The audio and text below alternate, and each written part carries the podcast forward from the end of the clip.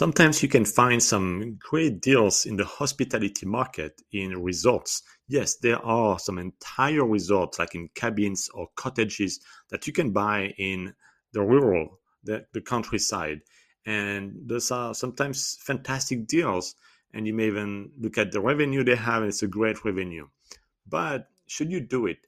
And personally, I would look at it twice because it's not just about the revenue they generated and the uh, the, the, fact that it looks great on the photos and maybe it's a super cute set of cottages and cabins but you have to look as well at how you're going to manage clean maintain like how far are the plumbers. So there's a quick rule of thumb to make sure that there are uh, like it's like a 5000 people um, city nearby meaning within 30 minutes so that you can have proper staffing that can visit um, to maintain the property. If it's a great property but in the middle of nowhere, think again because you may have some serious um, staffing shortage that are going to make managing this property particularly difficult.